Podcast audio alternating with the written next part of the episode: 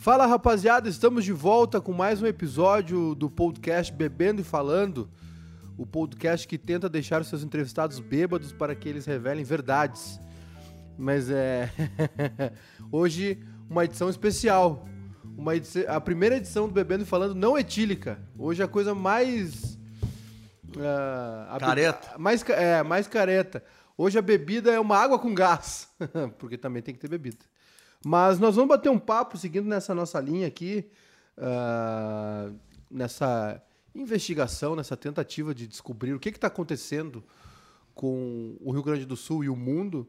Nós vamos bater um papo aqui com um rapaz que foi muitas vezes citado neste podcast como um dos caras que inovou nos anos 90 adiante, uma programação mais descontraída de final de tarde, mais musical, enfim, que levou o futebol de outra maneira e que acabou é, definindo como a, a, as emissoras, a, as faixas, né, de final de tarde das emissoras.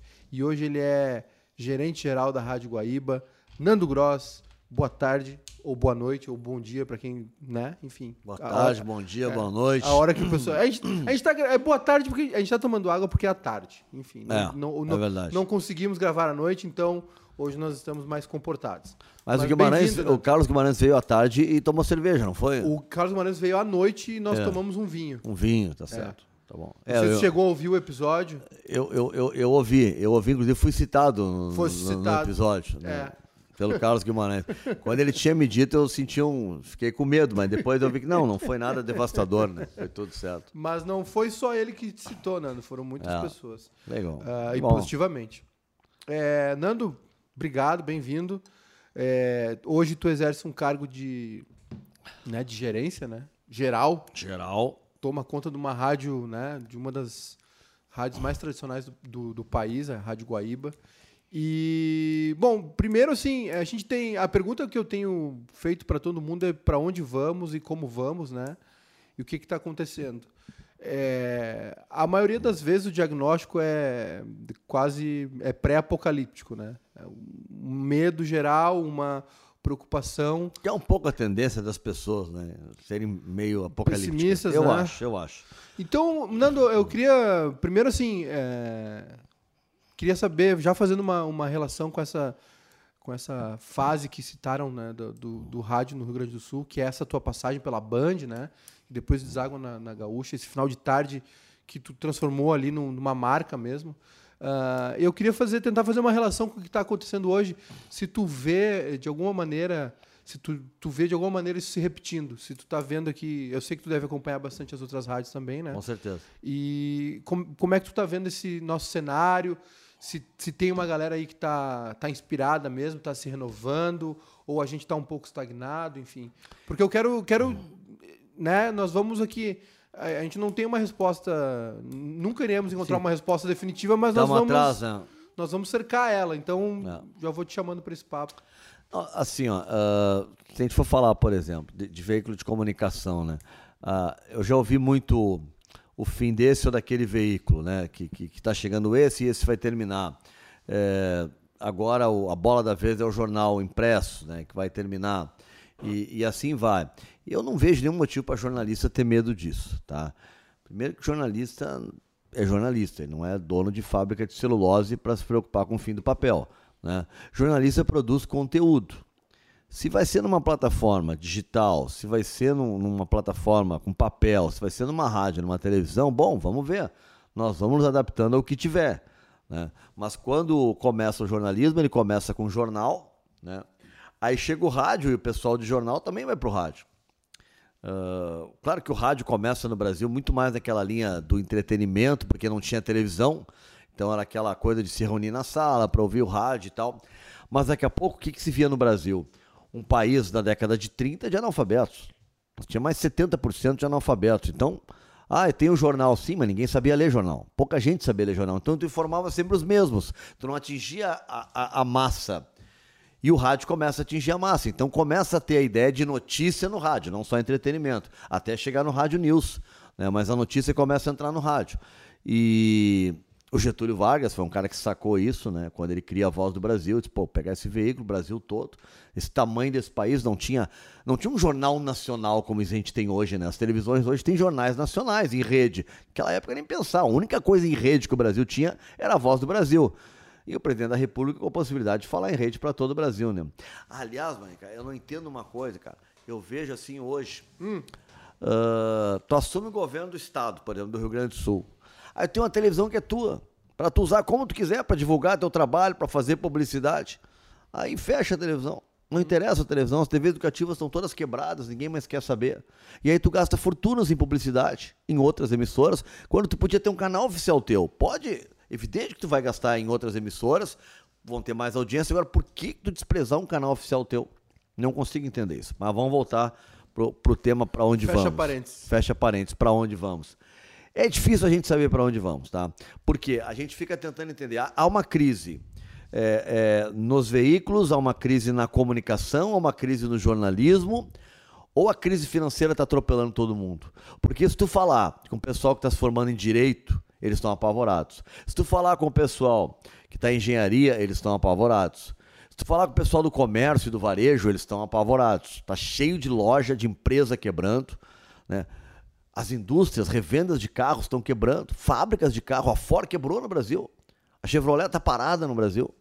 Né? E eu estou pegando assim fora da comunicação. Então eu fico assim, será que a comunicação que está em crise ou a crise no Brasil está demais, está pegando todo mundo? Porque é uma crise de incompetência brasileira. Nós já vivemos outras crises onde tu analisava o mundo e o mundo estava em crise. E tinha reflexo no Brasil hoje. Tu não vê isso a Europa está pujante, os Estados Unidos está numa fase enorme de crescimento, né? o Uruguai aqui ao lado está crescendo, a Bolívia aqui ao lado está crescendo, o Paraguai crescendo mais do que todos, né? e o Brasil andando para trás, andando de ré. Brasil e Argentina. Brasil e Argentina.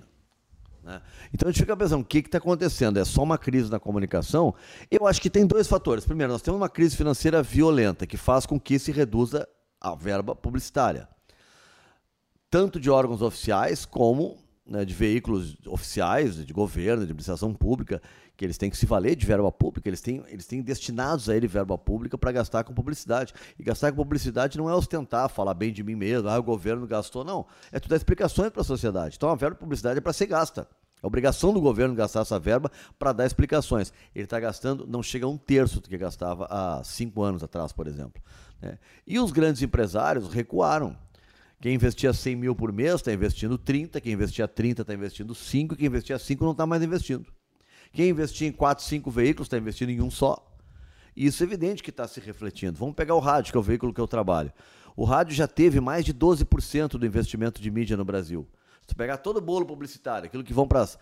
É, não, deve, não, não tem mais de 15 grandes agências que pegam todo o bolo publicitário do Brasil, do dinheiro mesmo, né? 4% só está indo para o rádio. 4%.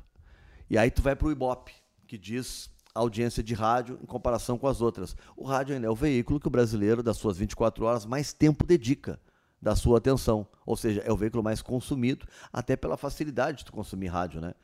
Tu bota ele no carro, tu ouve, tu tá caminhando, vai dar uma caminhada na orla ali ou no calçadão de Ipanema, tu bota um fone, tu ouve, né? Ouve aonde tu quiser. Né? Então, essa facilidade também ajuda a audiência do rádio. Só que não, não tem reflexo isso hoje no, no, no dia a dia, né? na, na verba publicitária. Então, o que eu vejo hoje é esse recuo na verba publicitária. E, infelizmente, para quem quer cobrir eventos, vamos falar agora de futebol, né, que é um assunto que a gente. É, para quem trabalha com eventos, os eventos estão nas mãos da televisão.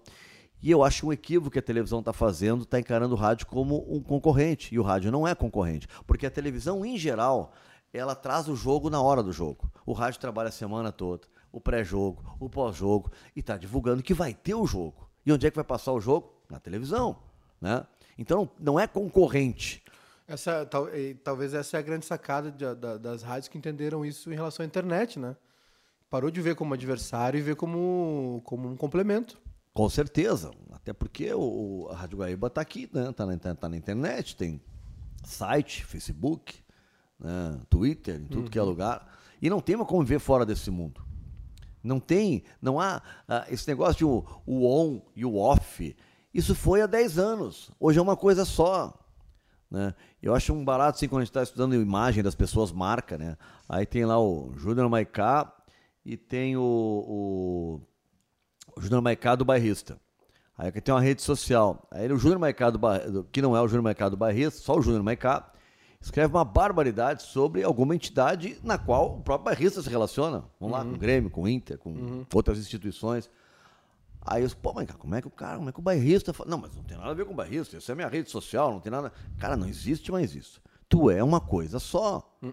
Aquela loucura do Pelé, que eu tenho o Pelé e tenho o Edson. Isso não tem isso aí, cara. Tem uma coisa só onde tu tiver. Eu não vou pegar o meu Twitter, tá só escrito Nando Gross jornalista. Mas o mundo inteiro sabe. Eu tenho quase 150 mil seguidores, por quê? Porque eu sou Nando Gross, que mora em Ipanema, amigo do Maicá, né, do Guimarães. Não, é porque eu sou Nando Gross, que trabalhou na Band, na RBS, hoje está na, tá, tá na Record, na, na Rádio Guaíba. Por isso que eu tenho seguidores. Então não, não tem como me distanciar disso, eu me retirar disso. Mas eu sou otimista. Eu acho que, primeiro, uh, esse negócio de, de, de, que estão se querendo agora afastar um pouco do rádio cada vez uh, cobrar mais direitos para quase tudo. No futebol brasileiro isso é proibido ainda. Para fazer isso tem que mudar a lei. Não pode. Campeonato Brasileiro, Gauchão, Copa do Brasil. Já se tentou fazer há muitos anos atrás. O Rubens Hofmeister, a presidente da federação, tentou fazer isso aqui no Rio Grande do Sul, queria cobrar das rádios. É ilegal, não pode. O Atlético Paranaense tentou cobrar, não pode. O Atlético Paranaense até pode dizer assim: ó, no meu estádio ninguém entra. Nenhuma rádio vai entrar. Beleza. Agora, se o jogo estiver na televisão e eu quiser transmitir, eu transmito. Não é, é, não é permitido a cobrança de direito, é só visual, audiovisual. Uhum. Se não tiver imagem, não tem como cobrar. Agora, isso não vale para Libertadores, para a Copa América, para a Copa do Mundo. E o que a gente nota é assim, ó. Hoje essas competições, a televisão compra e a televisão vende para as redes de rádio. Não é a, a Guaíba que vai comprar da FIFA, a Guaíba que vai comprar da Comebol, ela tem que comprar da emissora que vendeu. E aí entra uma politicagem danada, a emissora vende por quanto ela quiser. Ela faz um preço para uma rádio que é do interesse de transmitir e um outro preço para outra rádio. E como todo mundo sabe que a Guaíba é do Grupo Record, que é o maior concorrente da Rede Globo, tu imagina que a gente não sofre porque todos os direitos são da Globo. Alguém pode dizer assim, ah, mas a Libertadores é da Fox. Não, TV a cabo é da Fox. Né? Os direitos é, da, da, da, da, Libertadores para TV a cabo, é, para TV aberta é da Globo. Né? Copa do Mundo, é, a Globo tem os direitos de rádio e, e, televisão, aberta e fechada. Então tu tem que negociar com eles. A Copa do Mundo custou 200 mil dólares para a Rádio Guaíba. Pô, mas cara, 200 mil dólares um dá quase um milhão de reais, tá? Um milhão de reais, na realidade, hoje, para um evento de um mês, é completamente fora da realidade. No Rio Grande do Sul ainda, né? Fora da realidade, no Rio Grande do Sul, fora da realidade. Então, o que eu, esse dia eu escrevi um texto até para o coletivo dizendo o rádio precisa de ajuda. As autoridades têm que olhar para o rádio, não pode mais fazer isso. Não afastem o rádio. O rádio, ele, ele é o dia a dia, o rádio é o parceiro. Tu não leva a televisão no banheiro quando vai dar uma cagada, entendeu? desculpa a expressão, né? Mas no rádio tu leva. O rádio tem mais intimidade. Tu, eu com a minha esposa, eu não vou no trono de porta aberta, entendeu? Mas o meu rádio tá ali do meu lado. Tá o cara falando do rádio, eu tô ali com ele. Passando aquele spray para tirar o cheiro horroroso, né? Mas tô ouvindo o rádio. Tá? O rádio tu tem uma relação muito próxima, muito íntima. Então não, o rádio precisa. Eu, devo, eu, eu não sei, eu penso assim, ó, 200 mil dólares, primeiro, vamos baixar esse preço. Tá? E vamos botar um preço único. Não pode ser 200 mil dólares para Guaíba e, e para o outro ser 10. E para o outro ser 10. Né? Não pode, não pode. E eu sei de preços de, de, da minha rádio e sei de preços de outras rádios, que foram bem mais baratos. Não pode, está errado. Tem que ser um preço só. Faz um preço só. E eu acho que a FIFA é que tem que vender, ou a Comebol que tem que vender. Mas digamos que vendeu para a Globo tudo, tá bom? Mas tem que ter um preço só. E o governo tem que intervir nisso tem que intervir. É, eu, eu sugeri até o seguinte, ó, vai ser 100 mil dólares, faz uma linha de financiamento para o rádio, como se faz para grandes empresas, o BNDES não, não, não patrocina grandes empreiteiras para fazer estrada, para fazer não sei o quê, ajuda as rádios. Faz uma linha de financiamento desses 100, 100 mil dólares, que o cara vai pagar um dólar por dia, sabe? Aquelas coisas dos refis de imposto de renda. Ajuda o rádio, porque o rádio é a máquina propulsora de tudo isso. Tu não consegue imaginar uma Copa do Mundo sem o rádio. Tu não consegue imaginar um Brasileirão sem o rádio. Porque não é. Os caras confundem achar que o rádio é só a transmissão do jogo. A transmissão do jogo está na televisão, Copa do Mundo, as pessoas nem ouvem muito rádio durante o jogo. Mas do consumo do dia a dia, da hora do esporte, de ouvir a entrevista, de ver o que, que o cara falou. Sabe? Isso é fundamental. O debate do boteco, o debate do, do dia a dia, ele, ele se dá porque o rádio fomenta isso, não é a televisão. Sim. Até tem algum. Tem programas de debate em TV? Tem na ESPN, na Sport TV, mas olha, a gente, e, e, às vezes tu convive num meio que todo mundo, teus amigos, tem net, tem vivo, tem claro, tu é, acha que o Brasil inteiro tem. É bolha. Gente, é bolha. não chega da metade da população que tem TV a cabo, deve ser 40% da população que tem TV a cabo, se é que chega a isso. Né? Então não é essa a realidade brasileira. O debate esportivo e o debate do dia a dia está no rádio. E tem outro fator, né, Nando? É, esses, esses players que tu citou aí, é, ESPN, Sport TV, é, não, é, não é local, não é nosso, né? Não tem debate local. A, a, nossa, a nossa abordagem aqui é através do rádio. Porque até as emissoras de TV que estão aqui não, tem, são retransmissoras, tem espaços curtos no programa. Não vai ter um debate no final do dia sobre o Grenal que teve à tarde na ESPN. Pode falar dois minutos, cinco minutos até. Mas daí vão falar dos outros jogos. Enquanto se tu tem no rádio, é um debate que vai de duas, três horas do Grenal. Tudo. A meia do Nico Lopes, que estava abaixada, né? O, o, tatu que tinha no nariz do Michael, os caras falam de tudo, aí, mas é, é, o rádio. O rádio é um fenômeno local. Né? Ô, Nando, é... de onde é que. Vou retroceder um pouquinho para chegar onde eu quero. De onde é que veio essa tua ideia de final de tarde, no Rádio Gaúcho, o cara cara ouvir esporte de um jeito, enfim, agora vai ser de outro jeito. O cara vai ficar sossegado, vai, vai desafrouxar a gravata, tá no trânsito, vai ouvir uma musiquinha boa entre os intervalos, enfim. De onde é que veio isso? Assim, ó. Sabe aquela história que parece lenda, né? Mas quando o cara tá no fundo do poço, às vezes parece que vem a ideia, tá? Foi um momento que eu tava para desistir do jornalismo. Eu tava na Bandeirantes, a gente não recebia salário já há muito tempo. Eu hoje sei, estou mais maduro, hoje eu sei me virar melhor. Se eu tiver sem grana, eu sei o que fazer. Né? A gente conhece alguns atalhos, né? Mas ali eu tinha o quê? 30 e poucos anos, talvez, não sei direito. É melhor nem saber. 57 o cara começa a esquecer as décadas, se troca. troca 90 por 80 com maior facilidade. Mas isso aí é ali por 96, 97, por aí, né? Aí o pessoal calcula, eu tenho hoje 57 que estava acontecendo? A gente não recebia, eu estava deprimido, eu queria sair. Né? Eu, ah, eu vou largar tudo, não, não tenho mais saco de fazer nada e tal.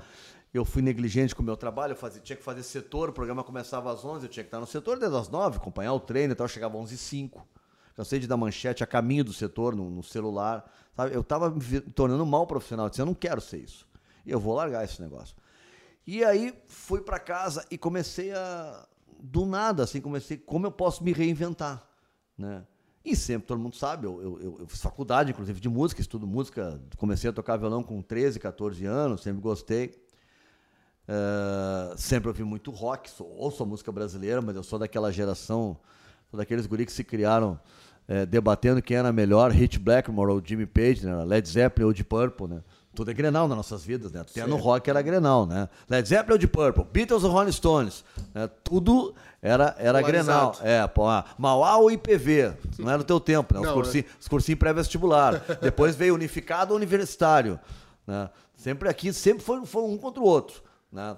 E, e aí me veio essa ideia, porque assim, uh, o que tem de música em, em futebol, o que tinha era de vez em quando um sambinha que entrava, né? E eu comecei a pensar assim, eu vou usar, em vez de usar trilha, eu gostava de fazer cortes assim entre uma notícia e outra, em vez de usar trilha, eu vou usar a música mesmo. E eu tinha o estúdio da Ipanema FM do lado ali, onde eu fazia o programa da Bandeirantes. Com todo o acervo. Com todo o acervo. Eu me socava ali uma meia hora antes de fazer o meu programa, entrava ali, minha amiga Kátia Summon estava ali, né, liberava para mim, eu ficava, escolhia os CDs que eu queria, o mais pesado possível, porque a ideia é assim, ó, uh, é, resenha. Resenha para mim é velocidade. É um programa de esportes, com, com velocidade, com notícia. Então, o, a ideia era os cortes serem rápidos. Então ia ali, pegava coisa leve, tipo Rage Against the Machine, né? Uh, umas coisas assim, Led Zeppelin. E ficava Pro cara acordar. Pro cara acordar. E às vezes, quando ia pro intervalo comercial, aí tu dava uma quebrada. Tu botava uma coisa mais viajandão, The Dark Side of the Moon, botava umas coisas mais Pink Floyd, botava lá umas músicas brasileiras, mas mostrando que saiu um pouco daquele. E mais do que a música também, cara, eu acho que ali contou a ideia de ter um âncora no programa. Os programas de esportes, e eu produzi programa de esportes, tanto no, no, no meio-dia como no fim de tarde. Tu escrevia 12, 13 folhas para o locutor. O locutor lia tudo. Estamos começando o programa tal, oferecimento não sei o que, a temperatura, a hora, da, da, vamos agora para o Beira Rio, informações com Rafael Serra. Aí não entrava o Serra, o cara te olhava apavorado. O que, que aconteceu? Cara, diz que deu um problema na linha, daqui a pouco é de volta, tá? Mas, mas, se tirasse do texto não saía nada. E o meu programa ele entra ancorando, batendo papo. E aí, como é que tá aí no Beira Rio? Pá, como é que tá aí? Tá, e tal coisa e tal. E outro detalhe foi leitura de recados. Hoje chega o WhatsApp, uma barbada no WhatsApp. Eu tinha dois estagiários. Eu botava os dois, pegava umas folhas, eles rasgavam a folha assim, faziam um bilhetinho, anotavam. Júnior Maicá, do. Que bairro é esse aqui? Aqui é auxiliadora. Júnior Maicá da auxiliadora.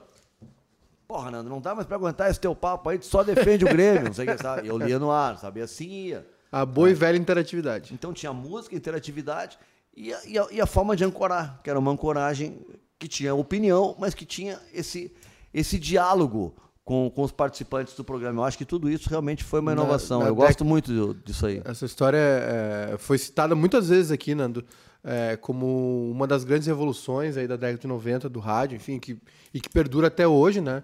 E uma revolução para ser perpetuada, ela precisa ter o legado, né? Precisa ter. É Até estava mudando jazz, né, na década de 90, como o pessoal faz, por exemplo, no timeline hoje. Mas, ô Nando, e tu, assim, tu sente, tu vê isso? É, era, era aí que eu queria chegar. Tu te sente representado, tu vê isso nos dias de hoje, como é que tá? É, quem, quem é que vai ser o cara aí que vai invadir o estúdio da Ipanema, buscar um CDs, dar uma mexida? É, ou, né, ou vai, vai pegar o Spotify é. aí. Como, como, é que nós vamos mexer nisso? Eu acho que o pessoal está usando a música. Eu acho que ainda falta entender um pouco melhor o que, que é o uso dessa música. Né? É a música a serviço da notícia, não é a notícia a serviço da música. Alguns valorizam demais a música. Eu valorizo pra caramba a música, mas nesse caso é a música a serviço da notícia. A música tem que se encaixar. Por exemplo, não dá para botar introdução, cara, numa música. Se tu quer botar música, pega, bota pra frente, bota no ponto que ela entra ferrando já, entendeu? Baixando a lenha. Os caras botam uma música, às vezes, pô, e aí vai. Que, que hora vai começar esse negócio? O cara tá ali, né? Na introdução, na introdução, na introdução, na introdução. E eu tenho trauma com introdução, né, cara? Tenho trauma. Pô, eu adoro Pink Floyd, mas tem músicas do Pink Floyd que são 20 minutos de introdução. O Shine On You Crazy Diamond, é. que ela não dá. É 5 minutos de, de... Parece que tá no deserto. O que, que tem que fazer? Adianta 5 minutos e bota quando os caras entram mesmo. Então, tem que entender isso. É a música a serviço da notícia. Mas como inovação, é. Mas como inovação, Nando, o que, que, que tu está vendo no panorama geral aí? Que, entendeu? Partindo desse ponto aí, dessa, dessa mexida, essa guinada que, que acabou de, definindo né, uma faixa importante de horário do, do, do, do Rádio Gaúcho. Eu tu, acho... vê, tu te sente representado? Tu eu... vê alguém fazendo Cara, algo mas, parecido? Mas, Carlos, eu me sinto representado ouvindo várias rádios hoje. Eu, eu posso dizer, eu voltei para Gaúcho, eu trabalhei nos anos 90 lá, voltei em 2001. Quando eu saí de lá, era outra rádio. E eu posso dizer que eu dei uma bela contribuição. Não só na questão da música, mas na questão da linguagem. Era uma rádio muito mais formal. É, tem um cara que eu acho competentíssimo, que eu acho um cara muito bom. Até o mau humor dele, às vezes, eu gosto, né, que é o Antônio Carlos Macedo. Né? Uh, a gente nunca foi muito amigo, eu e Macedo, mas sempre muito respeito. Assim. Macedo me deu algumas broncas daquelas, né? Mas eu sempre respeitei muito ele e hoje sou um admirador. Acho ele um cara muito bom. Para os mais jovens que não sabem, o Macedão era do esporte, né? Era do esporte, sim, sim. Eu fui produtor do Plantão Gaúcha com o Macedão, né? O Macedão é uma figura. Macedo, Carlos Nussmann tá na linha, presidente aí da Confederação Brasileira de... O que, que eu vou perguntar para o Nussmann? O que, que eu vou perguntar para eles? Aí eu, né? Como assim, Macedo? Nussmann? Mas o que, que eu vou perguntar? Aí uma vez tinha um jogo do Inter no, no, no, sábado. Aí era sexta de noite, eu boto ao vivo o presidente do Inter, José Asmus. Pô, quer me ferrar? O que, que eu vou perguntar para o Asmus? Pô, Macedão do jogo, qualquer coisa. 11 e meia da amanhã. noite, pergunta alguma coisa. Mas era, mas olha, foi um, foi um aprendizado, aprendi, aprendi muito com ele hoje. O Macedo era um cara que foi relutante, assim, quando chegou a música lá, né? O Macedo tinha aquela ideia de que música para rodar numa rádio news só se aquela música fosse uma notícia. Tipo, música que ganhou o Oscar. Tipo, a música que eh, bateu a, a Billboard, mais rodada, não sei onde, né? Ou a música é, de um filme importante.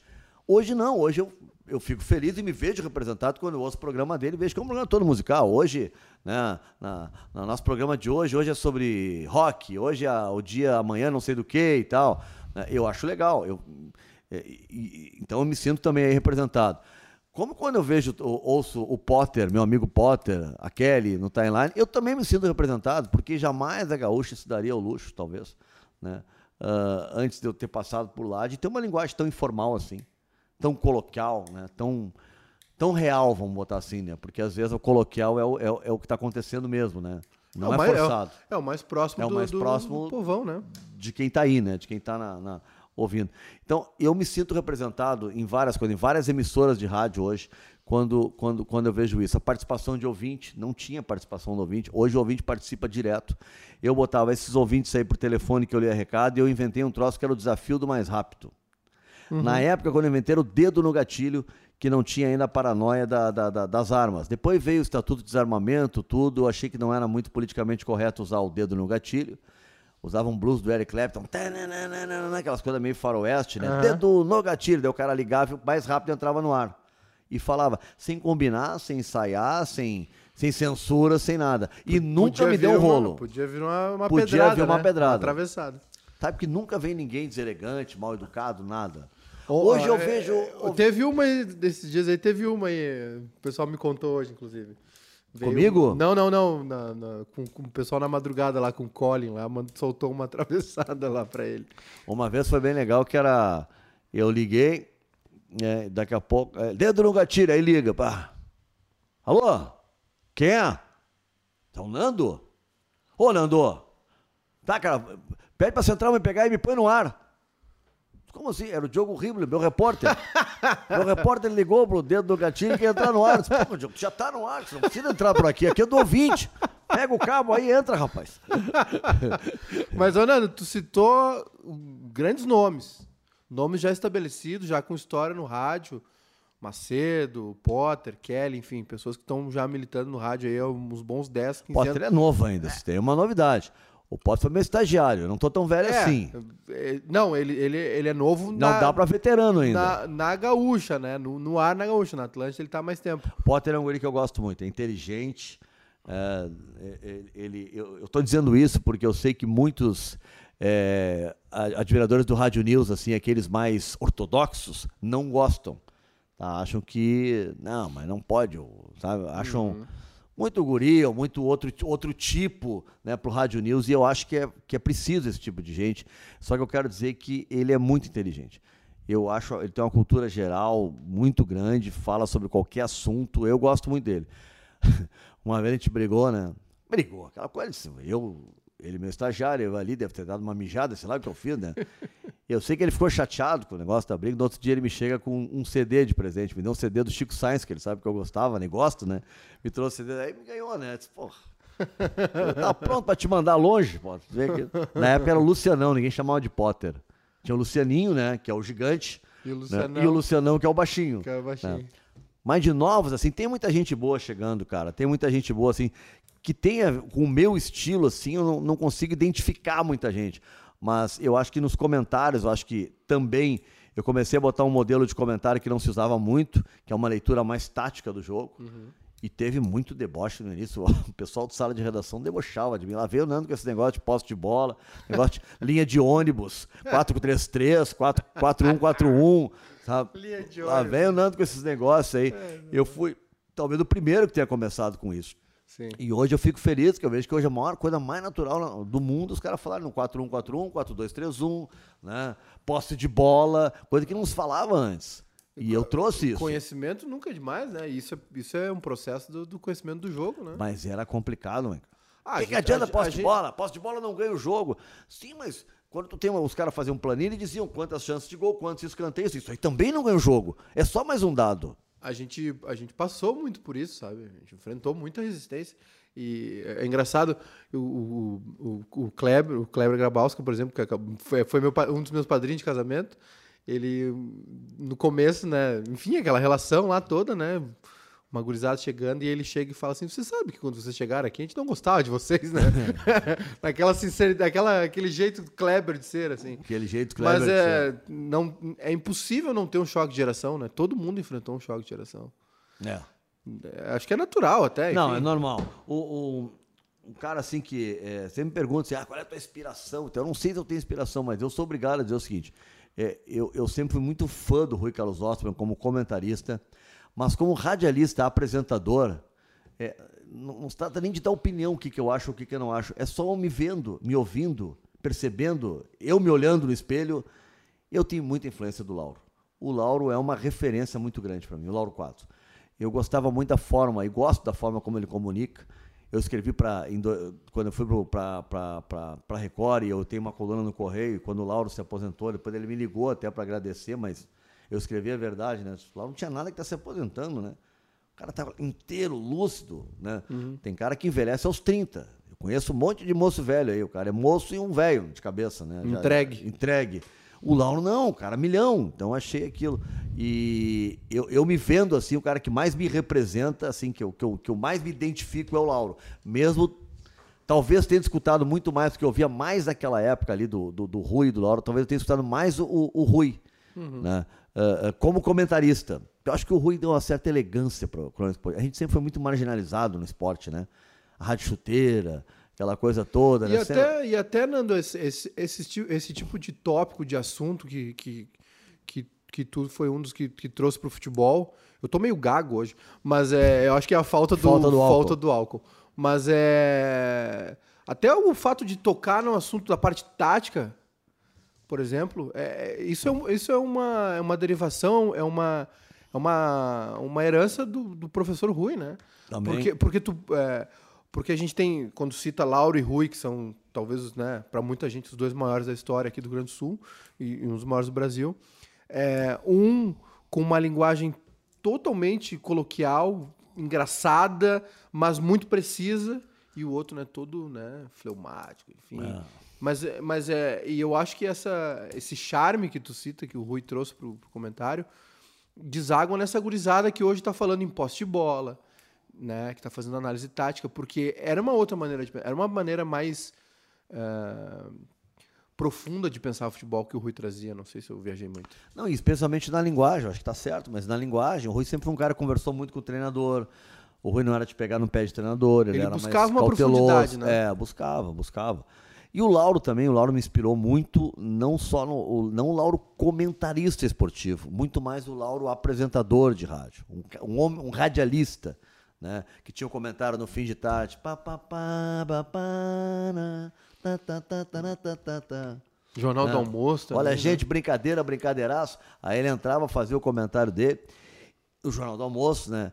E, e, o rádio, que, que tinha os programas que o Lauro, lá na Gaúcha era o, o, programa Lauro Quadros. Foi a primeira vez que eu, que eu falei na Rádio Gaúcha, foi no programa Lauro Quadros. Eu, como repórter, estava na rua.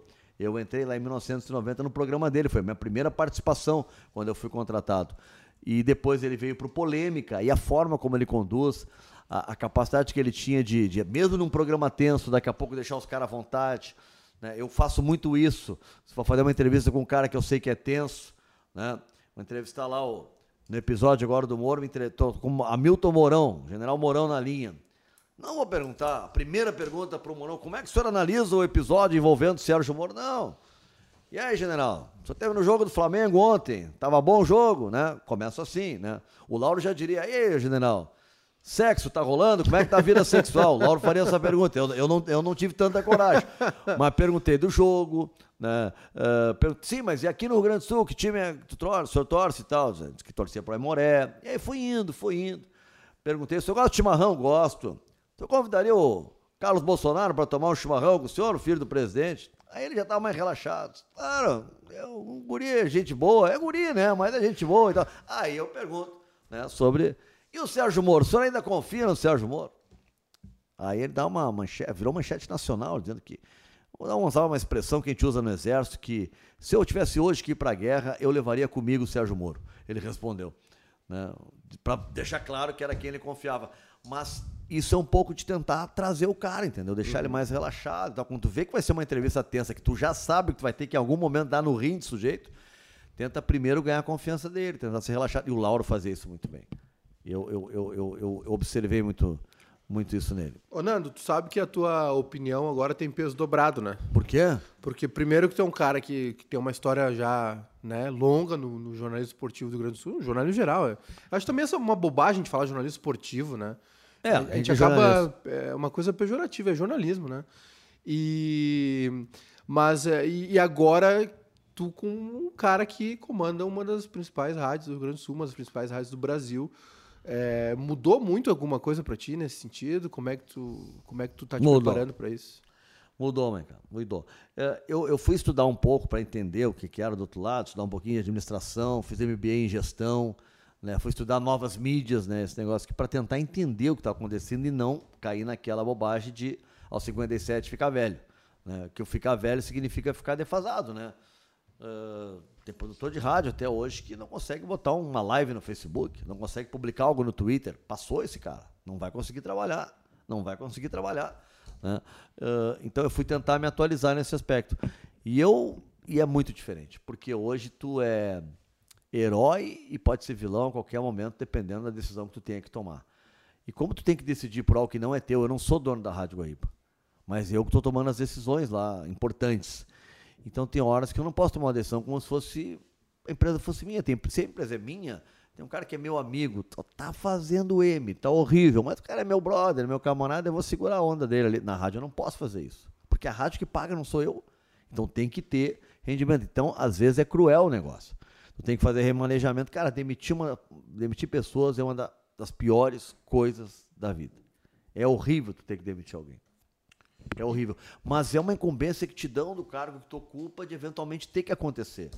E se tu for olhar o, mercado, tu for dar uma olhada no mercado, assim, ó, do que está acontecendo e quantas demissões tu vê em várias empresas e quando tu ouve falar em demissão na Guaíba, é muito raro. Eu não lembro a última vez que alguém saiu da Guaíba demitido. E, e, porque uma coisa é alguém sair, saiu o Carlos Machado agora há pouco, mas saiu porque foi, foi para o exterior, foi contratado outro para o lugar dele e vida que segue. Então isso, isso acontece. Agora, demissão por justa, não é justa causa, demissão por, conta, por contenção de despesa. Vamos demitir não vai ser contratado mais ninguém. Faz muito tempo que a gente não faz isso. O downside. Então, né? É. Então a gente tenta manter isso. Agora é muito diferente. Qual é a minha inspiração? Os chefes que eu tive. Positiva ou negativa, Nando? Os dois. Né? É, alguns que me tratavam muito mal e eu via que eles tratavam não só a mim, mas outras pessoas muito mal. Eu disse, pá, quando eu for chefe, eu não vou querer tratar ninguém assim. Então eles estão me ensinando a como não fazer. E alguns me ensinaram como fazer. Né? O Ranzolino, um cara, por exemplo, que tu apresentava 10 reivindicações para ele na sala dele, ele te negava as 10 mas tu saía dali apaixonado por ele. Que ele te elogiava, que ele falava bem do teu trabalho, que ele sabia conversar contigo, tu saía dali fortalecido. Não levou absolutamente nada, mas tu saía fortalecido da conversa com ele. Então, um cara que também aprendia a fazer isso, porque nem sempre tu vai conseguir é, é, suprir a demanda de alguém. Ainda mais hoje em dia, que está todo mundo quebrado, cara, é muita demanda financeira. Todo mundo que tá. Quem não está trabalhando quer o um emprego, quem está empregado quer aumento. Né? Porque realmente está difícil, cara. Está muito complicado. Então, mas o mais legal que eu vejo nisso, e talvez foi um dos motivos que eu tenha saído da, da Rádio Gaúcha, é o fato de eu poder ter ideias e colocá-las na prática. Me incomodava não participar nunca de movimento para pensar. Né? Daqui a pouco eu comecei a se tornar, uma vez o, o Ciro, o Ciro Martins disse para mim, e disse assim, porra, só reclama de tudo. E eu pensei naquele que disse, pô, eu não quero ser esse cara que reclama de tudo, porque eu não gosto de gente assim. Aí eu fiquei preocupado, mas. E aí eu fui perceber o que estava acontecendo. Como tinha um evento. Tinha uma frustração aí. É, como, tinha um evento, tá? O que, que eu queria? Fazer parte. O que, que nós vamos fazer nesse. Eu, eu tinha ideias para aquilo, eu queria poder colocá-las. Não necessariamente em prática, mas expor as ideias. Daí minha ideia não deu certo, não foi vencida, do Maicá foi mais legal, vamos fazer do Maicá mas já me davam as coisas prontas. Ó, nós vamos fazer tal coisa. E é normal numa empresa. Só que eu me incomodava, eu queria participar disso. Nós vamos fazer tal coisa. E eu disse, pô, mas por que em vez de fazer assim a gente não faz assado? Pô, tu nunca está satisfeito, tu reclama de tudo, mas eu não pude dizer antes. Eu queria ter dito isso antes da decisão. Então foi uma das coisas que me incomodou. Né? Não foi o motivo, foi um dos motivos talvez que tenha me feito sair, né? entre outras coisas, de, de querer fazer a, a, parte, de botar, de ter ideias e poder cumprir. Mas o meu processo de, de saída mesmo se dá com o episódio da TV Com, que eu tinha já 10 anos de bate-bola na TV Com. E aí eu estava em férias da Gaúcha e da TV Com, é claro, né? É, tomando aquela caipirinha que a gente toma na beira da praia, sabe? Capão da canoa, aqui pertinho. Né? Sossegadinho. Né? Bem, bem, tranquilo. Com a Heleninha do meu lado, a minha filha, e toco o telefone. Era o meu amigo Gustavo Manhago, que hoje é coordenador? Hoje é narrador, na época era coordenador lá da, da, da TV Com. Então, olha, nós estamos fazendo uma reformulação aqui na programação e aí me incumbiram de te ligar para dizer que tu não faz mais parte do bate-bola. Porra, em férias? Então, tá bom, mas como assim é? é tô fora do bate-bola para sempre, é isso? É, é, tá fora. Ah, não, então tá, tá bom, obrigado. E aí foi a primeira vez que eu notei uma diferença, porque isso jamais aconteceria numa gestão que o Nelson Sirotsky, por exemplo, estivesse lá. O Nelson não deixaria isso acontecer. Não, o Nando não pode sair. Não, poderia sair, mas não nessa situação. Cara, em férias, receber um telefonema para dizer que está fora, entendeu? Isso não aconteceria. Né? É, não aconteceria. Então eu vi que as coisas estavam mudando e a partir dali demorou mais um tempo, mas eu vi é a minha hora de né, começar a olhar para o lado, perceber quando surgiu alguma proposta, ao invés de dizer que não vou conversar, conversar, e foi o que aconteceu. Esse tipo de mudança acirra a competição e faz bem ao mercado, né? Eu acho que quando, sim. Quando um nome troca de, de local, enfim, e leva suas ideias, e leva uh, no, novo ar, enfim. É. É, é, é eu acho que é importante essa, essa dança de cadeiras que acaba não acontecendo muito aqui no Rio Grande do Sul, né? Especialmente a quem sair da RBS para ir para outro veículo. Né? Em geral, quem vai para outro veículo da RBS é porque foi demitido da RBS. E aí vai tentar, claro, legitimamente conseguir outro trabalho. Mas alguém sair da RBS, trocar a RBS por outra é muito difícil. E essa foi a polêmica que deu na minha contratação. Até alguma mágoa da RBS, não do, da RBS, né? mas de algumas pessoas que não acreditavam. Mas como que tu vai fazer isso, Nando? Simples, cara. Entregando uma carta de demissão e saindo. Eu não faço aquele tipo de, ah, por favor, me demite para eu pegar minha rescisão, eu quero ir embora. Ou aqueles que ficam criando situação para ser demitido. Se eu estou insatisfeito, eu vou embora, cara. Uhum. Eu vou embora. Ah, mas tu vai perder dinheiro. Cara, o que, que é? Minha felicidade é muito maior do que tudo. Sabe? Então, se eu estou insatisfeito, eu peço demissão e vou embora. Não, não vou estar preocupado com isso. E, e, e, me chateou algumas coisas assim quando eu saí, especialmente porque uh, eu saí, nunca falei mal e não tenho nenhum motivo para falar mal de onde eu trabalhei. Né? Porque eu, eu só fiz amigos, eu acho que é uma puta de uma empresa que faz um belíssimo trabalho, só tenho amigos lá dentro. Mas eu fui muito atacado em rede social né? É, pelo então gerente, o Ciro, que para deixar claro, entendeu? Eu posso ter discutido, mas eu, eu acho o Ciro um cara que foi muito importante para a Rádio Gaúcha. Eu disse que eu, pra, eu uma vez falei para ele que ele era o Juscelino Kubitschek. O Juscelino tinha a plataforma de governo dele, era 50 anos em 5. Crescimento que ele queria fazer no Brasil, né? E eu disse que ele fez isso na Gaúcha. Ele fez 50 anos em 5. Ele deu um up, um crescimento na rádio impressionante. Então eu acho ele muito competente. Mas ele foi injusto comigo em algumas coisas em redes sociais, começou a me atacar. Aquilo me magoou, aquilo me, não era necessário, né? Não era por umas briguinhas bobas, sabe? Começou ofensa, mas briga idiota né? nada a ver tal. Não vai processar por assédio moral. Eu disse, não, bem capaz, cara. Assédio moral a gente resolve numa cerveja na Cidade Baixa. Se não der certo, deixa assim, né? Ô, Nando. Se tiver que processar é outra coisa. O assédio moral é na porrada mesmo. como, é. é que, como é que se leva uh, um pacote de novas ideias e, e de vontades e ansiedades para uma velha senhora como a Guaíba, de 62 anos? Como é que se muda a mentalidade de uma rádio tão tradicional? Parando de ser uma velha senhora. A Guaíba. É 62 bem... acertei, né? É de 57? 62. É. A Guaíba é muito mais jovem que a Rádio Gaúcha, por exemplo. Né? É muito mais jovem. O que aconteceu? A Guaíba gostou do a velha Guaíba e adotou um termo de querer ser velha. Então, é, sabe aquela pessoa que começa a ser velha aos, aos 30? se veste como velha, cabelo de velha, maquiagem de velha, programa divertimento de velho. A Guaíba daqui a pouco se achou velha. E aí, quando eu cheguei lá em 2014, eu ouvi as pessoas dizendo que, pô, que legal estar na Guaíba. Meu pai sempre ouviu, meu avô ouvia lá no interior, não sei o quê, não sei o quê. E, e sim, mas e tu? Né? Não, eu nunca. Existe aí na Guaíba? Eu achei que não tinha mais e tal. Sabe? Eu vi que eu tinha que. Primeira coisa, gente, a Guaíba se orgulha do seu passado, né? Mas agora é uma rádio agora.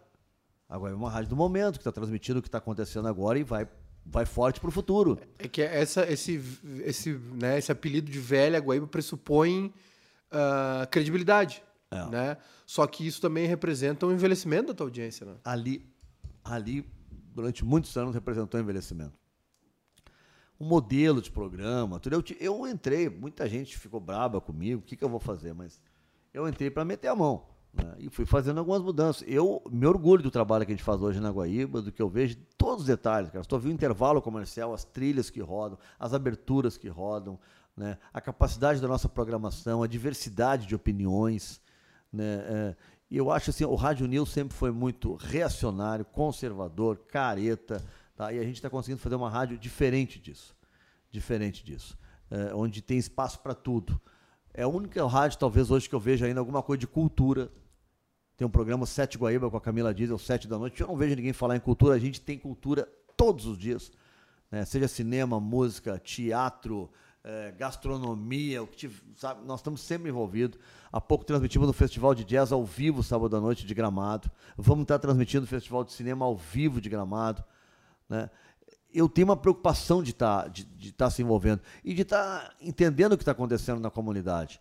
Né? Agora a gente está com um projeto, um programa chamado Prato Feito, que eu trago junto para junto de nós o Júlio Rita, que é do Cozinheiros do Bem, uhum. né? que faz um trabalho muito bacana, um trabalho social muito legal, que eu quis trazer também para a gente integrar né, a, a Rádio Guaíba. Então eu quero estar tá vendo isso. Estou com os planos aí com o Piá, lá da Ipanema, uhum. que era da Ipanema.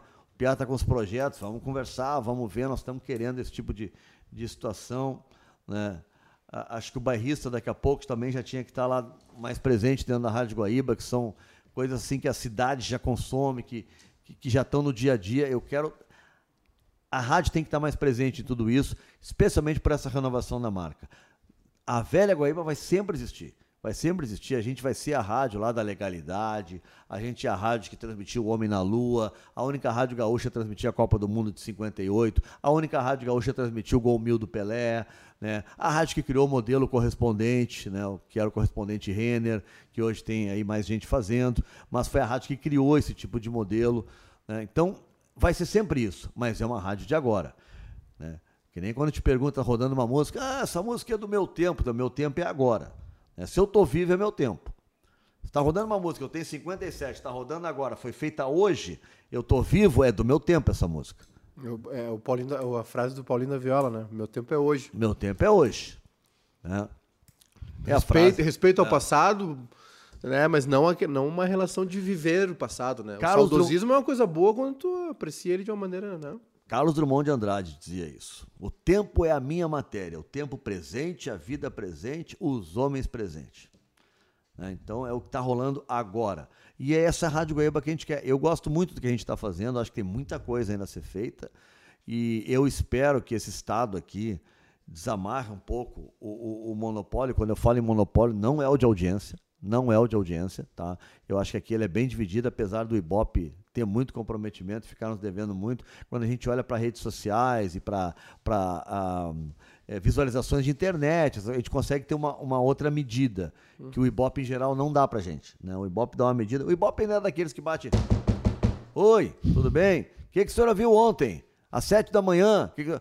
Não é que nem televisão que tu tá. A televisão tá ligado, né? E tu consegue ter audiência online. Aqui a gente não tem audiência online. Nos Estados Unidos já tem. Né? Rádio, audiência online. Aqui você tem um Grenal hoje. Grenal no Olímpico. Não, não tem mais Olímpico. Então, Grenal no Beira Rio ou na Arena. Né? Uh, quatro rádios estão transmitindo: Guaíba, Gaúcha, Grenal e Band. Vamos ver quem tem mais audiência. Tu não tem como saber. Só se tu botar uns caras dentro do estádio perguntando: o que, que o senhor está ouvindo? Que rádio o senhor está ouvindo? Qual é a rádio? É assim não tem online. Então o Ibope é muito incipiente né, ainda nesse aspecto. Agora, não é essa audiência que eu falo. A, a, questão do monopólio, que eu me queixo, é o monopólio da mídia, das agências de propaganda, que são sempre as mesmas. Né? São sempre fazendo a mesma coisa. E quando tu faz sempre a mesma coisa, a tendência é que tu tenha sempre os mesmos resultados. Fica reclamando, ah, estão parado, está numa mesmice isso aqui, minha empresa não está andando. O que, que tu faz em publicidade? Não, há 10 anos nós investimos em tal programa, quem sabe tu faz uma coisa diferente. Quer um resultado diferente? Faz algo diferente. Se fizer sempre as mesmas coisas, o resultado vai ser sempre o mesmo. Quem sabe tu arrisca fazer algo diferente. E é isso que eu estou desafiando os nossos homens, nossos mídias especialmente. Desvinculem um pouco. Espécie que tem medo. Toda empresa tem um pouco de medo de sair do monopólio. Eu vivencio isso. As assessorias de imprensa dos órgãos estaduais e, e municipais e federais. É uma vergonha o medo com que eles trabalham. Sabe? Aí o cara marca uma entrevista coletiva para as 10 da manhã e às 9 eles botam alguém a falar antes na RBS, porque morrem de medo, não está certo. E não é um pau aqui, por favor, não estou reclamando da RBS, entendeu? Pelo contrário, os colegas estão fazendo um trabalho deles. Eu estava lá, 18 anos eu trabalhei lá. Tá? Só que a gente tem que parar com esse negócio provinciano. Vamos ser profissional, gente. Marcou uma entrevista coletiva às 10, é coletiva às 10. Agora, se o cara conseguiu perceber um troço, conseguiu ter uma entrevista exclusiva, tratar com fulano, mérito dele. Agora, se a assessoria te manda um recado, marcou às 10 uma coletiva, é às 10. O pessoal da Secretaria de Segurança Pública ficou um dia bravo comigo e a Guaíba vai ser assim agora. Sabe? Não é espernear, sabe? mas esse vão nos dar os respeitos. Uhum. Né? Marcaram uma entrevista com o secretário de Segurança Pública, o, o, o delegado Ranolfo, né, para anunciar um novo plano de segurança. Na noite anterior, isso era às 10 da manhã, na noite anterior, o governador Eduardo Leite passa o novo plano de segurança para a Rosane, querida Rosane, minha amiga, competentíssima Rosane, Rosane de Oliveira, e a Rosane publica. Claro, ela é jornalista, fez o trabalho dela muito bem feito. Né? Agora, o governador não podia ter feito isso. Ele podia ter feito se não tivesse chamado uma entrevista coletiva. Não chamou coletiva. E o governador quer dar uma notícia para a fonte que ele respeita, é um Vai- direito do governador. Vai todo mundo lá. Vai- é o direito dele. A, a- a repórter, a jornalista tem uma boa relação com essa fonte, conseguiu a notícia, mérito dela. Mas então não chama uma coletiva pro dia seguinte. A gente não foi na coletiva, né? Foi uma crise, né? Ficaram. Depois teve até um debate, chamaram toda a imprensa lá para dar explicações e para perguntar o que, que se queria para melhorar os relacionamentos e tal. Nada. Não quero, não quero nenhum privilégio, só respeito. Nenhum privilégio. Apenas respeito. Tu antecipou, Nando, a minha pergunta, que era ah, sobre a relação da Guaíba com a, com, com a concorrência. Porque eh, tem a, tem, a gente tem esse player que é a Gaúcha, que tá, né, que disparou. E aí nós temos Guaíba, Band, Grenal na área do, do esporte e, e, e do Hard News. ah, Guaíba, Band, Band News, dá pra também. A entra. Pampa né? tá forte a também. Pampa também. Então são, são duas análises que a gente tem que fazer. E aí a minha pergunta era mais ou menos assim. Então, como tu já meio que antecipou um pouco delas, eu vou, vou reformular, que é o seguinte. é, Como é que tá essa relação, como é que a Guaíba vê essas, essas rádios próximas? Assim, vamos tirando a, esse- Gaúcha. a gaúcha que está mais à frente. Como é que fica essa relação no esporte, com Grenal ah, e Band e, e no News, é, Pampa, Band News, Band, enfim. Olha só, cara, eu sou, acima de tudo, jornalista. Eu não sou dono de empresa, não sou empresário. Eu tenho um cargo de gestão, mas a empresa não é minha. Portanto, eu gosto de concorrência. Eu, eu, eu, eu lamento muito quando eu vejo demissões. Eu fico arrasado quando eu vejo fechar uma emissora, né, fechar posto de trabalho, ou uma equipe de esportes inteira desligada. Eu fico mal porque eu torço por todo mundo. Tá? Então, a minha visão é uma visão de concorrência, mas eu me dou bem com todo mundo. Eu tenho uma ótima relação com a Marjana lá na Grenal, tenho uma ótima relação com a Band. Não sei quem está no comando da Band, porque a Band mudou muito agora. Então, não sei hoje em dia quem está no comando da Band. Eu tinha uma ótima relação com o Meneghetti, depois não sei o que aconteceu. né? Então, não- eu hoje não tenho uma relação mais próxima com a Bandeirantes. né? Mas com a Grenal, eu, com a Marjana, tenho uma ótima relação. É, acho que a Grenal é um case muito interessante, de que deu certo. Eles têm um modelo de rádio, né? Eles não é um rádio que, que, que não é tão oneroso, porque eles não fazem viagens para transmitir jogos, né? Eles transmitem em geral quando o jogo é fora pela televisão, e, o que é um, uma estratégia, é um direito, né? E, e é assim que eles querem trabalhar, e pode trabalhar assim. Mas é inegável que é um projeto que deu certo, que tem boa audiência, né? tem pessoas capacitadas lá dentro. Então eu tenho, só tenho elogio para eles. Acho que trabalham muito bem a questão de redes sociais também. Né? A Band, eu te confesso que acho que vive um momento de indefinição. Né? Tá faltando uma linha, né? A gente saber o que, que é exatamente que a rádio quer. Eu me lembro quando eu fui coordenador de esportes da Band, no período do Meneghetti, a gente tinha uma clareza muito grande do que queria fazer. Nós queríamos ser diferente. Né? E o ser diferente não é pegar ir num casamento pelado, sabe? De chinelo de dedo, sem camisa. Não, não é isso. Né? É propor algumas coisas. Ser diferente, mas fazer sentido. Mas fazer sentido, fazer uma coisa diferente e legal, né? Então eu lembro, por exemplo, tinha um. Sala de imprensa tinha muito mais liberdade para trabalhar, tinha um Grenal lá no Beira Rio. A dúvida se jogaria da Alessandro ou Sarrafiore. Nem tinha Sarrafiore na época, mas vamos botar. Nós fazemos assim, ó, o meu repórter que estava lá, que podia ser eu, né? Podia ser alguém, que eu era coordenador, mas era repórter, quem tivesse lá, ele tinha total liberdade e orientação de ouvir todo mundo. Então, olha, tá aqui o Antônio Carlos Macedo, da Rádio Gaúcha, que era repórter do Macedão, tá aqui, ó. Não, o que, que vocês estão dizendo aí? Vai jogar Sarrafiore ou D'Alessandro? Luiz Carlos Reck, da Guaíba. Reck, o que, que a Guaíba tá achando? Estão apostando em quem? Quem é que vai jogar? Pô, isso aí ninguém fazia, cara. É, um come- é um padrão norte-americano. É? né? Eu O- nem sabia. Um, um cara, o cara é da, sei lá, da, da NBC e participa da Fox. Nós Tem uma- fizemos isso nos anos 90. Eu, eu quando tava na Gaúcha... Não tem essa restrição que tem aqui hoje, né? Que impera, do tipo, fulano não pode falar com. Ah, não, é. Não, nós lá tinha, era orientação. Vamos ouvir todo mundo, vamos citar as rádios, sem problema nenhum, era orientação. Não tinha, não, não, não, não tinha nenhum. E funcionou. Então, era uma rádio que queria ser um pouco diferente. Por exemplo, lá na Band a gente fez um troço que eu tinha já sugerido na Gaúcha e me diziam assim, ó. Uh, não dá porque os patrocinadores da jornada esportiva pagam muito caro e não dá para terminar antes. A minha ideia era isso que hoje, a Guaíba faz há bastante tempo, que a Gaúcha está fazendo hoje, que todas as emissoras estão fazendo. O pós-jogo termina depois que os times terminou o jogo, os times entram em campo, fazem entrevista de série de campo e terminou e vai para o novo programa. Isso eu propus no início dos anos 90, antes de 95, que foi quando eu fui para Bandeirantes. E na Gaúcha me disseram que não dava para fazer. A gente foi para a Band e fez. A gente criou, eu e o Meneghetti, o tal do jogo aberto. Terminava o jogo e nós íamos para o jogo aberto, com entrevista, que é o que se faz hoje. Na Guaíba é o vestiário, na Gaúcha não sei que nome está hoje. É... É... Balanço final? Ainda é balanço final? É balanço final. Balanço final. Então era o, acho que era o tempo que tinha lá no meu, era isso aí também. É, se fazia isso, mas isso é um troço antigo. Nós já começamos a fazer isso lá na Band. Então já foi também uma coisa diferente que a, que a, que a Band começou a fazer. Então a gente procurava ser um pouco. Né, um pouco mais moderno, vamos botar entre aspas. A palavra moderno parece meio careta, né? É que nem chamar o cara um jovem. Vanguarda é bom, né? É, vanguarda. Mas a gente tentava fazer um troço assim. É, é, que pudesse arriscar mais. Nós nos dávamos mais o direito de arriscar. Então, hoje eu não sei o que está acontecendo. E eu tento fazer isso hoje na Guaíba. A Guaíba hoje é uma rádio que tem, tem projeto, tem arrisca, tem uma estrutura, tem, um, tem uma linha a seguir.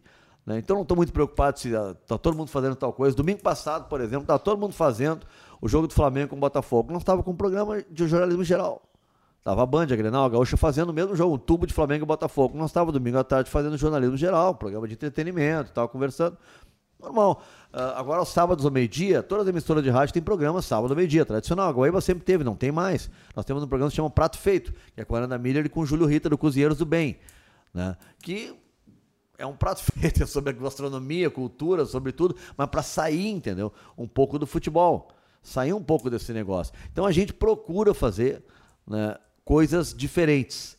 Né? A, a Guaíba hoje está aberta a isso, tipo transmitir um festival de jazz tipo levar gente da cultura para lá, assim, a gente tá futebol aberto, americano, futebol americano, é, UFC, é, puxa vida, um monte de coisa que a gente está tentando é, fazer por isso, porque a gente está é, querendo sair um pouco daquela da, da, do quadradinho do Rádio News, que é um rádio conservador, todo mundo igual, todo mundo dá o mesmo discurso em relação à política. Hoje lá não, a gente, claro que a gente tem uma linha editorial política. É a linha editorial política da Rádio Guaíba? Pô, é uma rádio que defende a democracia, né, é contra qualquer espécie de preconceito, seja homofobia, é, preconceito religioso, né, intolerância racial, né, uma rádio que é contra a censura. É isso. Agora, é uma rádio que tem seus comentaristas, eles têm possibilidade de dar opiniões. Se a Guaíba defende por exemplo, algo. Eu não gosto quando uma emissora se posiciona sobre, por exemplo, reforma da Previdência. Um editorial apoiando reforma da Previdência. Não acho bom isso. Eu acho que o nosso trabalho é dizer o que, que é a reforma da Previdência, o que, que ela vai afetar as pessoas. E aí cada um toma a sua posição. Agora, isso não impede que os comentaristas deem a sua opinião. Então, o Rogério que dá dele, o Juremir dá outra. Né? E assim a gente vai, com opiniões distintas, mas a rádio tentando cumprir o seu papel. Né? Tentando cumprir sempre. Agora, tem coisas é, que perguntam, pô, mas vocês não estão sendo, estão, estão sendo imparciais, estão sendo parciais. Quando o assunto, por exemplo, sobre ditadura, de apoio ou não à ditadura, nós não somos imparciais na ditadura. Nós somos contra a ditadura, nós somos a favor da democracia. Então aí não tem imparcialidade. Aí a rádio tem uma posição. Né? Racismo, nós não somos imparciais no racismo. Tem uma posição, a gente é completamente contra o racismo. A homofobia. Né? Então tem questões que tu fecha né? E outras que são questões abertas, que estão aí para ser debatidas e ninguém tem que ser dono da verdade, muito menos uma emissora de rádio. Eu tenho uma dúvida, Nando, que é o seguinte: uh, o público tem culpa no que está acontecendo? Ou é, ou é culpa nossa como emissor de não saber alcançar este público? Eu tenho é, é, realmente uma dúvida que eu tenho assim. E aí e, e foi e é uma uma questão que eu acabei não abordando com ninguém aqui ainda porque não, não consegui encaixar no assunto, mas tu comentou ali sobre consumir os mesmos veículos. E isso é uma dúvida que eu tenho, sabe? De, será que esse público não está sabendo que tem mais coisa ou é realmente um público acomodado, tipo assim, não, eu vou ficar aqui mesmo? Eu acho que é um pouco dos dois, tá? Eu acho que o nosso público é sim acomodado. Né? A gente costuma ainda mais o rádio. O rádio, eu sou 20 rádio, posso dizer isso. o rádio, para tu mudar de estação assim, radicalmente não é fácil. Agora, também pesquisa do Ibope mostra que 90% dos consumidores é, ferrenhos de rádio não escutam apenas uma rádio. Todos escutam no mínimo duas ou três. A média é três. São dados do anuário do Ibope. É uma boa média. Três rádios no mínimo, ninguém escuta uma rádio só. Tu pode gostar de ouvir um horário aqui, um horário ali, mas uma rádio só. Eu só escuto o dia inteiro tal rádio. É a minoria, não é a maioria. Tá? Agora, eu também tenho uma máxima que é da publicidade, que eu acho que vale para a comunicação como um todo, que é, vale para uma mensagem. Né? Na, na, teoria da comunicação, eu costumo usar isso. Né? Comunicação não é o que tu diz, é o que o outro entende. Então, esse negócio de tu dizer um troço, aí todo mundo está falando, mas eu não falei isso, todo mundo entendeu errado. Não, não, então tu falaste errado.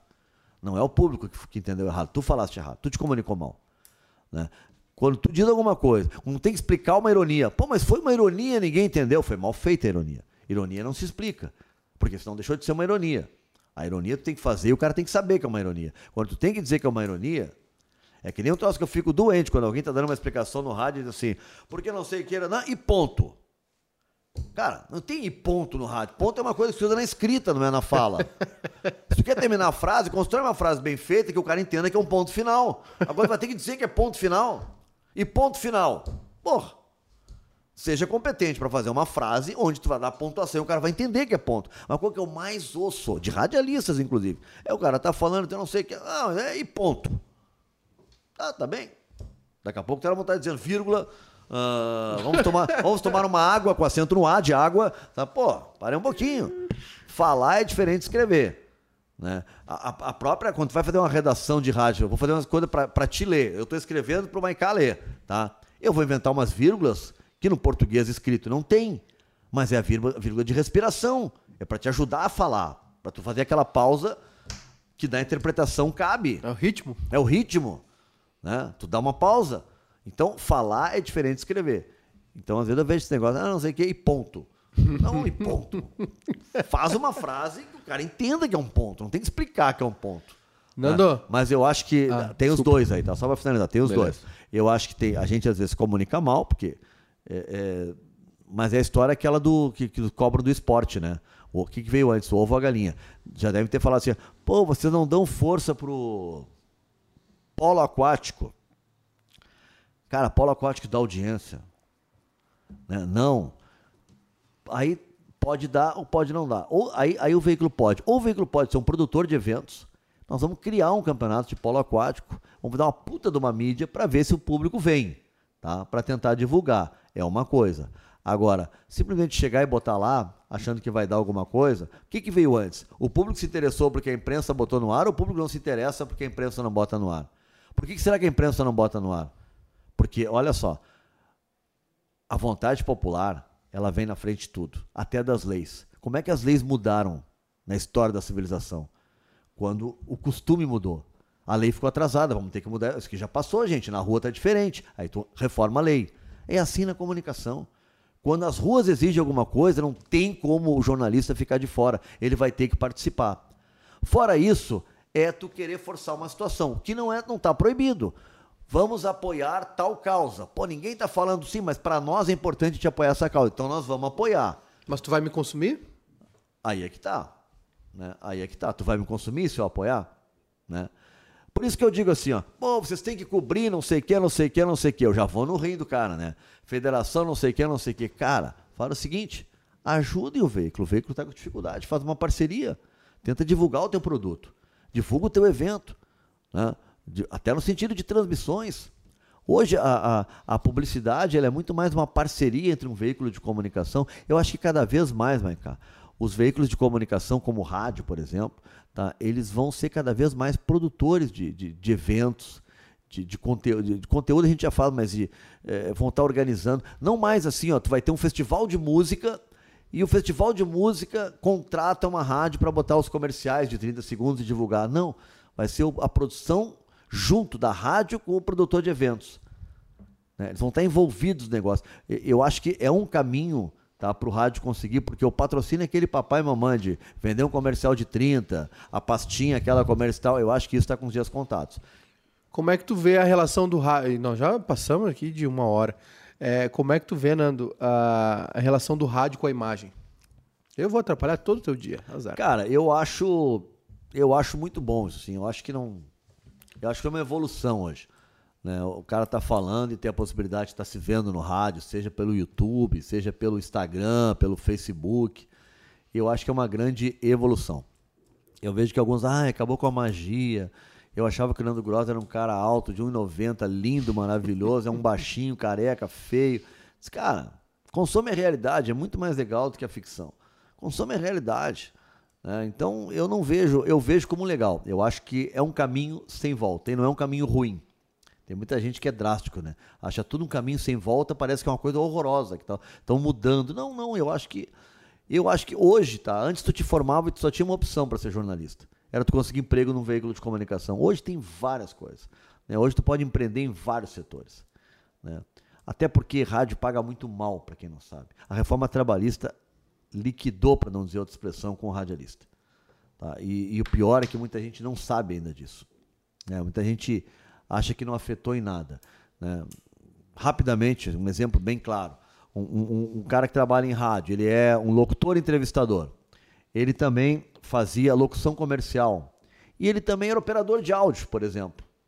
Ele ganhava o seu salário base e para cada segunda função que ele fazia, ele tinha 40% sobre o montante do salário base dele. Então tu ia agregando alguma coisa ao teu salário. Acabou isso.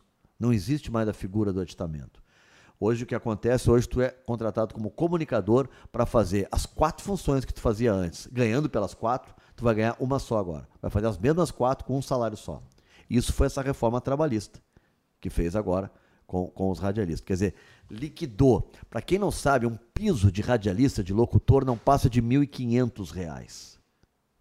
Não passa de R$ 1.500. Sem um aditamento, sem possibilidade de ter aditamento. Aí alguém pode dizer assim, mas Nando, o piso é o mínimo, o cara pode pagar mais, mas ninguém paga.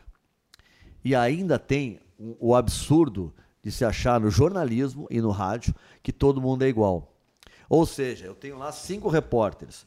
O Rafael Serra está sobrando, está o melhor de todos, está arrasando. Pô, o Serra está merecendo, fez 30 trabalhos assim, fantástico. Deu oito furos de reportagem em uma semana. O Serra merece um aumento.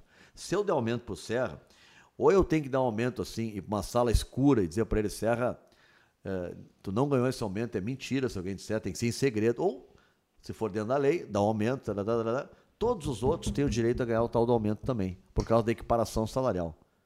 É, quando a gente sabe que no jornalismo, em qualquer. e na maioria das profissões, a equiparação salarial é uma fraude, porque nem, as pessoas não são iguais. Tem pessoas que são mais capazes. Eu até acho que lá o espírito da lei era para proteger, para não ter discriminação, né? até posso achar. Só que ele acaba discriminando. Ele acaba enterrando a possibilidade do que a gente chama de meritocracia.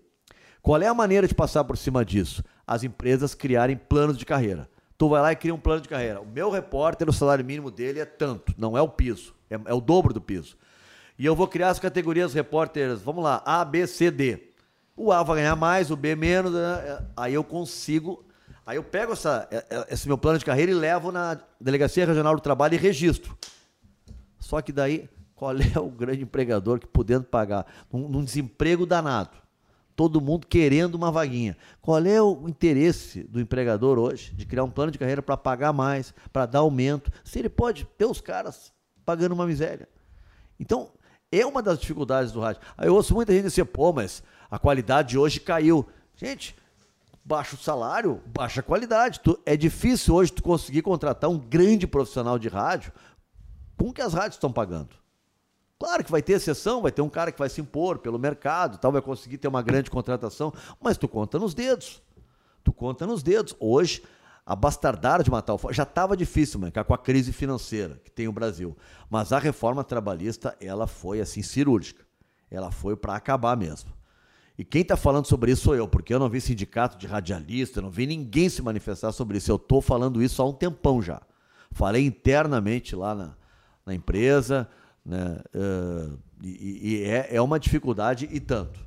É, é, é, um problemão que o rádio passa hoje. Porque se tu não consegue contratar gente de qualidade, a tendência é que o nível caia. Então tem que ter uma cautela. Vou te fazer uma última pergunta, meio, meio pinga-fogo. Assim. Vamos lá. É, Se tu pudesse tirar alguém de alguma emissora para levar para tua rádio, de qualquer área, qualquer pessoa que, que pudesse escolher hoje, assim, cheguei para ti, sou lá o dono da Guaíba, digo, Nando, escolhe quem tu quer aí. Brasil todo, não precisa ser só no cenário. Ah, do Brasil todo podia Isso- escolher? Mas é, enfim, se quiser ficar aqui no Rio Grande do Sul. Mas se tu pudesse escolher alguém e pegar, eu quero esse cara aqui. Esse cara aqui vai nos levar para um outro patamar. Puxa vida. É uma pergunta. Modéstia à parte. Cara, eu gostaria de ter o Pedro Ernesto na minha equipe. Eu gosto do Gordo, tá? Sinto falta dele. Foi uma boa dupla eu e ele, né? E ele sente minha falta também, que eu sei, né? Ah, eu gostaria de ter o Pedro. E eu gostaria de ter alguns loucos também na equipe, cara, sabe? Por exemplo, eu gostaria de ter um Reinaldo Azevedo na minha equipe, ter um Mendelski de manhã e o Reinaldo Azevedo no fim de tarde, ia ser maravilhoso, entendeu? Ia ser sensacional. Du- du- du- dois opostos politicamente, assim. Eu gosto dele.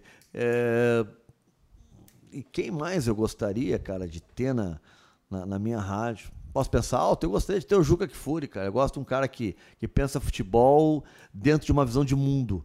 Não pensa futebol só dentro das quatro linhas. Pensa futebol dentro de um contexto de mundo. Eu acho que o Juca faz isso muito bem, com muita capacidade. Né? Então também gostaria de ter ele. Tá, três já contratou? Tá, já deu três. Eu te, Já te- foi uma te- grana aí, Te né? ofereci um só. Já foi uma grana aí, né? Valeu, Nando. Obrigado. Pô, foi um Foi prazer estar aqui, legal. Obrigado por- pela lembrança aí. Pô. Parabéns pelo trabalho de vocês, cara. Obrigado, Estava falando em Nando. empreender, essas coisas aí, vocês são F. Dá pra dizer palavrão aqui? Vocês Deve. São, vocês são foda mesmo, cara. Parabéns, eu sou admirador do trabalho de vocês. Valeu, Nando. Brigadão. Esse foi mais um episódio do Bebendo e Falando. Hoje o primeiro não etílico. Água. Água com gases. Olha, imagina se a gente tivesse bebido. Acho que a gente vai ter que gravar uma segunda versão. À noite, Um então. segundo- Aí mais tarde, né? Não no meio da tarde. Ah, a todo mundo que ouviu, muito obrigado. A gente volta a qualquer momento aí nos Oi, players, edição né? extraordinária. Oi, edição correspondente Renner. Valeu.